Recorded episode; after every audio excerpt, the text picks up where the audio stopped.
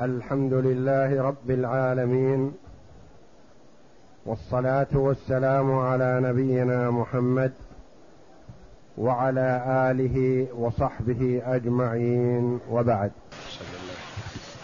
بسم الله الرحمن الرحيم والصلاة والسلام على أشرف الأنبياء والمرسلين نبينا محمد وعلى آله وصحبه أجمعين. قال المؤلف رحمه الله تعالى وإن غرسها في ملك صاحب الأرض فطالبه بالقلع وله فيه غرض لزمة. لأنه لأنه فوت لأنه فوت عليه غرضا غرضا بالغراس. فلزمه رده كما لو ترك فيها حجرا. وإن لم يكن. وإن لم يكن فيه غرض لم يجبر عليه لأنه سف سفه ويحتمل أن يجبر لأن المالك محكم في ملكه محكم, محكم. في ملكه. وإن أراد الغاصب قلعه فللمالك منعه لأنه ملكه وليس للغاصب فيه إلا أثر الفعل. هذا في الغصب. إذا غصب غراسا وغرسه في ملك المالك. يعني غصب الغراس وغصب الأرض وغرسه فيها.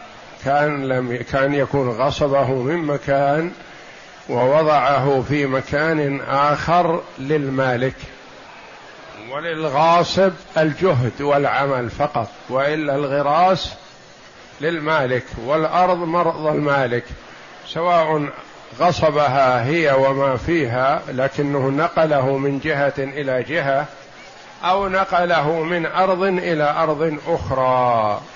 فالغراس ملك والأرض ملك. فما الحكم؟ يقول رحمه الله وإن غرسها في ملك صاحب الأرض فطالبه بالقلع.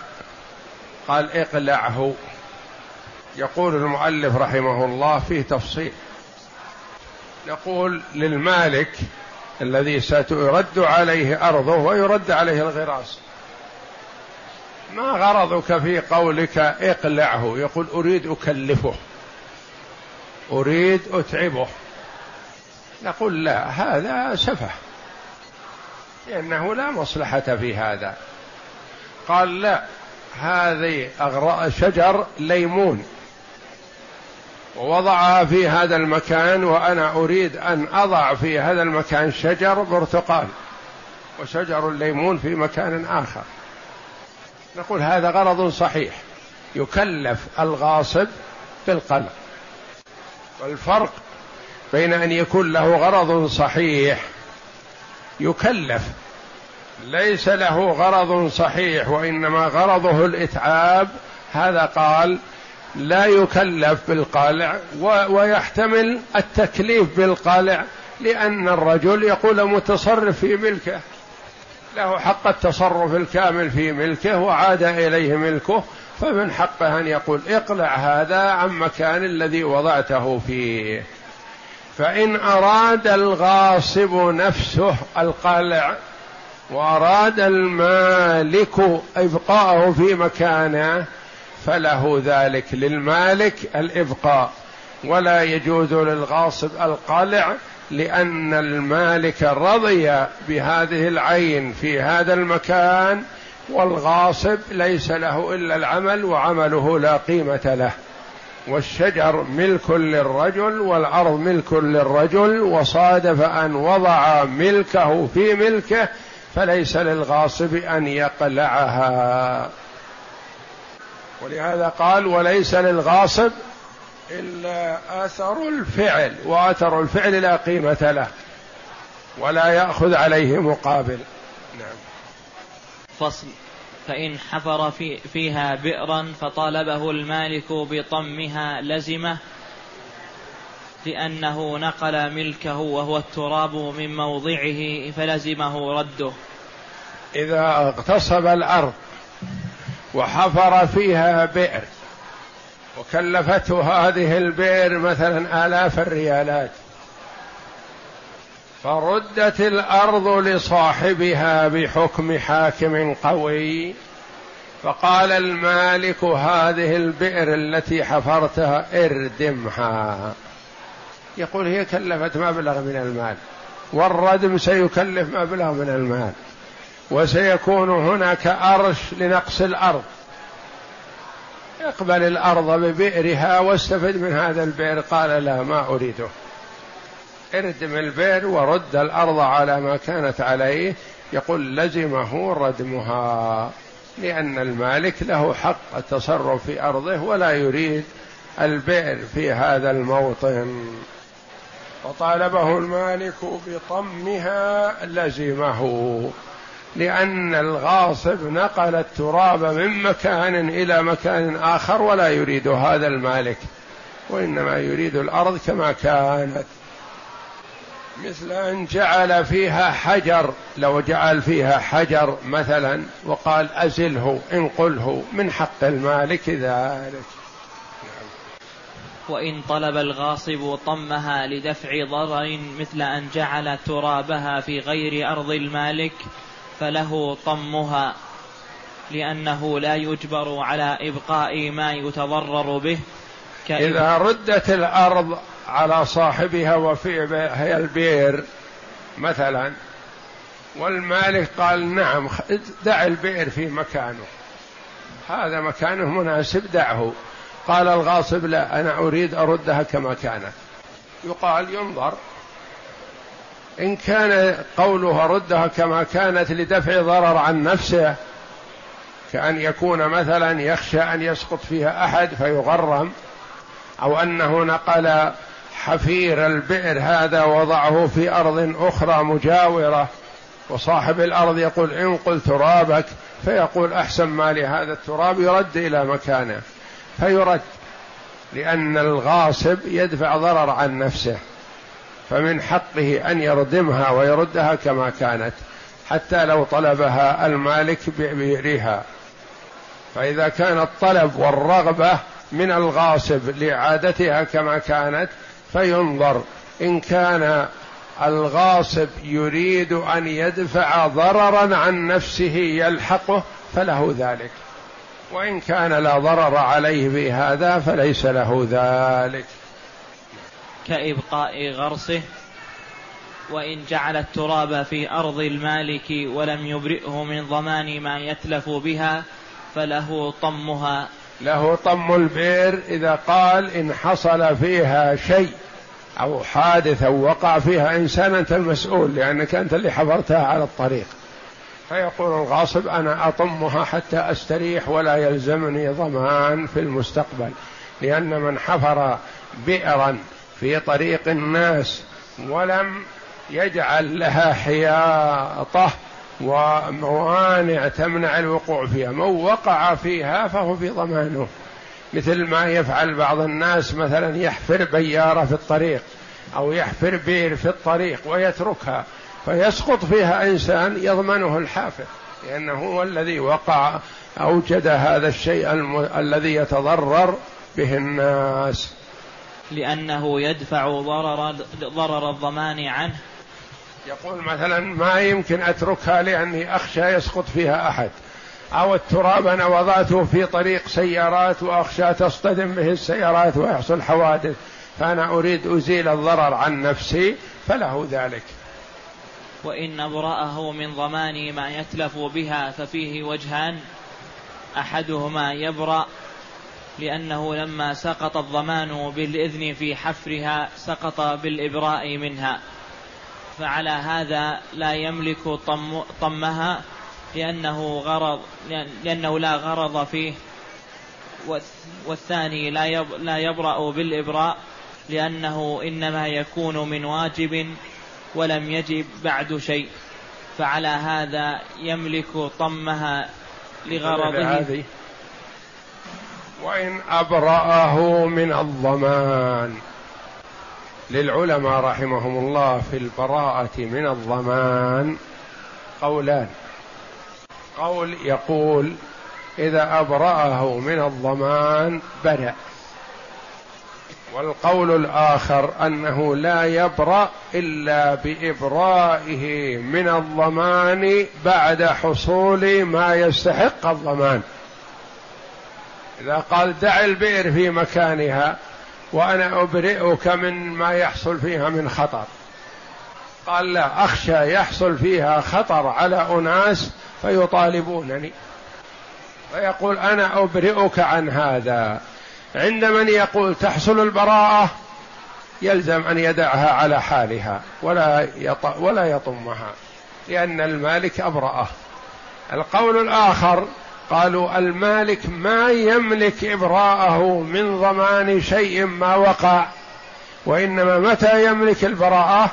إذا وقع الشيء ثم أبرأه برئ. أما ما دام لم يقع فليس له ذلك. فعلى هذا يملك طمها لغرضه فيه. لغرضه فيه, فيه لسلامته من الضمان. يقول أنا ما أتركها. هكذا أنا أطمها. أخشى أن يسقط فيها أحد فيطالبني. وإن زرعها وأخذ زرعه فعليه أجرة الأرض وما نقصها والزرع له لأنه عين بذره نما وإن زرعها وأخذ الزرع اغتصب الأرض مثلا وزرعها. وعند استواء الزرع أجبر الغاصب برد الأرض على المالك. والزرع استوى الآن. هل له أن يأخذه أو لا؟ له أن يأخذه لأنه زرع هو بذر أصله لكن عليه أجرة الأرض. مثل ما يحصل مثلا أحيانا تغتصب الأرض بيد قوي فيزرعها سنة سنتين ثلاث خمس ثم ترد بحكم حاكم إلى مالكها الأصلي. فعلى الغاصب أجرة هذه الأرض مدة زراعتها السنة والسنتين والثلاث. من حكم برد الأرض على مالكها يحكم على الغاصب بدفع أجرة هذه الأرض. ولو أن أجرتها أكثر من ثمرتها التي استفاد منها. يقول أنت زرعتها اغتصبتها وزرعتها شعير والشعير الكيلو بريالين. لكن لو أنا زارعها أزرعها أزرعها حنطة ازرعها بر. الكيلو مثلا بخمسة بعشرة. فتعرض على أهل الصنف كم أجرة هذه الأرض الزارع؟ فيقول أجرتها في السنة خمسة آلاف. فيقول يا أخي أنا ما استفدت منها ولا ألف واحد فكيف أدفع أجرة خمسة آلاف؟ نقول بصرف النظر عن استفادتك أو عدمها. أنت اغتصبت الأرض فهي محسوبة عليك بالأجرة. والأجرة أجرة مثلها بصرف النظر عما استفدت من الأرض أو لم تستفد. الزرع له لأنه عين بذره النما زاد نعم. وإن أدركها ربها والزرع قائم فليس له إجبار الغاصب على القلع ويخير بين تركه إلى الحصاد بالأجرة وبين أخذه ويدفع إلى الغاصب نفقته. إذا حكم الحاكم بعودة الأرض على صاحبها والأرض فيها زرع والزرع إلى الآن ما استوى يحتاج إلى شهر أو شهرين. فيقول سلموني أرضي. يقول الغاصب لك أرضك لكن فيها زرعي. هل يملك مالك الأرض أن يقول للغاصب اقلع زرعك؟ نقول لا لأن النبي صلى الله عليه وسلم يقول لا ضرر ولا ضرار. فهو إن كان غاصب وليس لعرقه هذا حق لكن في ضرر في ضرر عليه. فأنت يا المالك بالخيار بين أمرين. ما دام حكم لك بأرضك من ناحية الزرع إن شئت تبقيه حتى يحصده صاحبه ولك أجرة المثل. وإن شئت أن تأخذه. أنت بالخيار. إن شئت أن تبقيه ولك الأجرة. حتى لا نضر الغاصب. وإن شئت أن تأخذه. كيف يأخذه؟ يأخذه بما يسويه الآن أو يأخذه بتكلفته. قولان لما روى رافع بن خديج قال قال رسول الله صلى الله عليه وسلم من زرع في أرض قوم بغير إذنهم فليس له من الزرع شيء, شيء وعليه نفقته. قال الترمذي هذا حديث حسن. يعني عليه يعطى نفقته والزرع يبقى لصاحب الأرض. وإن شاء صاحب الأرض قال لا أنا ما أريد الزرع هذا كله وإنما الزرع لك. فعلى الغاصب اجره بقاء الزرع في ملكه. ولأنه أمكن الجمع بين الحقين بغير إتلاف. حقين حق الغاصب وحق المالك. بدون إتلاف للزرع ولا اتلاف لحق أحدهما. كما لو غصب لوحا فرقع به سفينة ملججة في البحر وفارق الغراس لأنه فلم يجبر كما لو غصب لوحا فرقع به سفينة ملججة في البحر. الغاصب اغتصب لوح من مالكه فالمغصوب يرد إلى مالكه. هذا هو الأصل. لكن هذا الغاصب اغتصب هذا اللوح ورقع به سفينة والسفينة في وسط البحر. لو قلع هذا اللوح غرقت السفينة بمن فيها. فالحاكم حكم لصاحب اللوح بلوحه إنه مغصوب. يقول أعطني لوحي.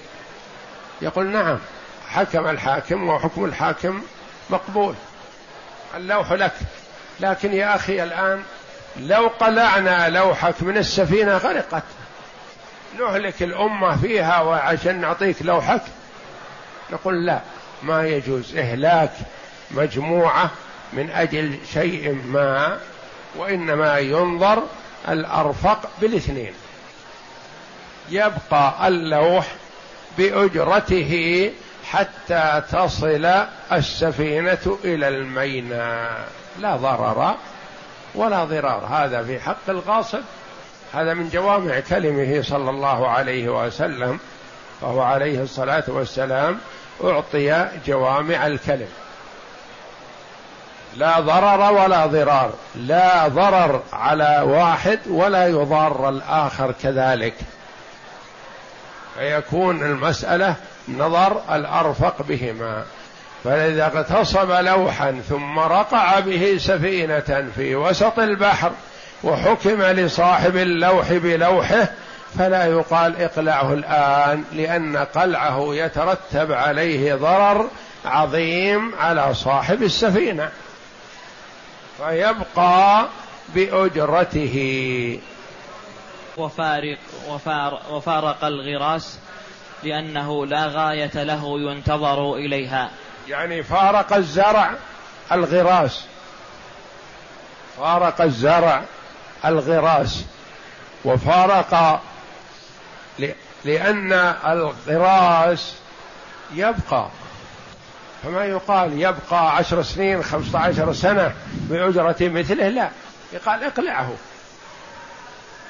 والنبي عليه الصلاة والسلام يقول ليس لعرق ظالم حق. ما يلاحظ. لكن الزرع لا مدته محدودة. أربعة أشهر خمسة أشهر وينتهي. ونزعه قبل استوائه فيه ضرر.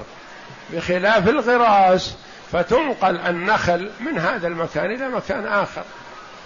ولا ضرر والضرر بسيط يتحمل في جانب الغصب. لكن الزرع ضرره أعظم والزرع مدته لا تطول.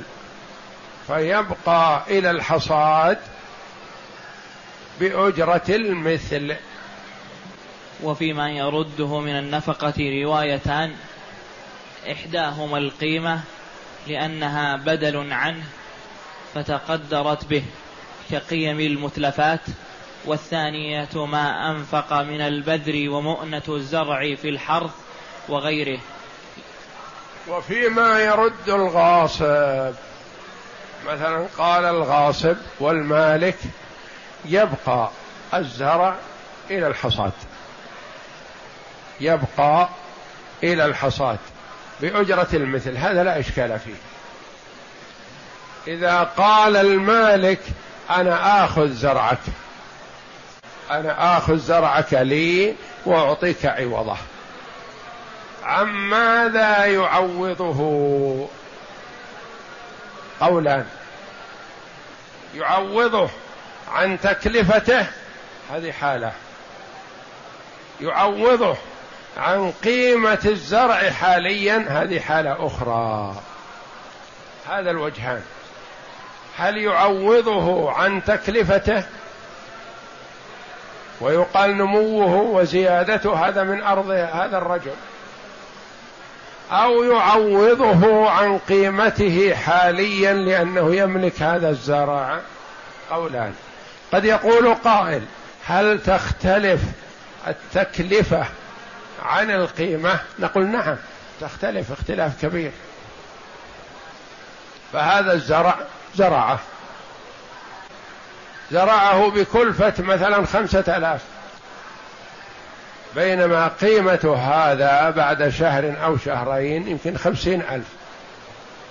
وقيمتها الآن يمكن خمسة عشر ألف. أيهما يلزم؟ قولان للعلماء. قيل تلزم التكلفة. لأنه بدل المال الذي بدل وأما العمل فلا قيمة له. وقيل تلزم القيمة لأن هذا الزرع ملك للغاصب فيبيعه على مالك الأرض. وقد تكون القيمة أكثر من التكلفة وقد تكون أقل من التكلفة. قد يكون تكلف أشياء كثيرة ما تلزم بينما قيمة الزرع هذا بسيطة. وقد يكون العكس. وحكم الحاكم في مثل هذه الأشياء يرفع الخلاف. هل يكلف المالك بدفع التكلفة؟ أو يكلف المالك بقيمة الزرع؟ قولان. لظاهر الحديث. والثانية والثانية ما أنفق من البذر ومؤنة الزرع في الحرث وغيره لظاهر الحديث. لظاهر الحديث لأن له نفقته. له نفقته نعم. ولأن قيمة الزرع زادت من أرض المالك فلم يكن عليه عوضها. يقول ما عليه له تكلفته لأن زيادة الزرع منين جاءت من أرض مالكها. وإن أدرك رب الأرض شجر الغاصب مثمرا فقال القاضي للمالك أخذه وعليه ما أنفقه وعليه ما أنفقه الغاصب من مؤنة الثمرة كالزرع لأنه في معناه. وظاهر وظاهر كلام الخرقي أن للغاصب أنه للغاصب لأنه ثمر شجره فكان له كولد كولد أمته. إذا حكم لصاحب الأرض بأرضه وعليها شجر والشجر هذا مثمر وله قيمة فلمن يكون؟ قال القاضي أبو يعلى للمالك أخذه. يقول لأن هذا الثمر زان واستوى من أرضي. الأرض أرضي والثمر من شجر أرضي. وقال الخرقي رحمهم الله والاثنان من أئمة الحنابلة. قال هو للغاصب لأنه هو الذي بذل الجهد فيه وأنتجه وعمل فيه فالثمر للغاصب والكلام في الشجر مثل ما مر. لأن من يقول الخرقي يقول الثمر للغاصب لأنه ثمر شجره والشجر له. والقاضي يقول الثمر زاد ونمى بالأرض بالاستطعام من الأرض فيكون حينئذ للغاصب. والله أعلم وصلى الله وسلم وبارك على عبده ورسول نبينا محمد وعلى آله وصحبه أجمعين.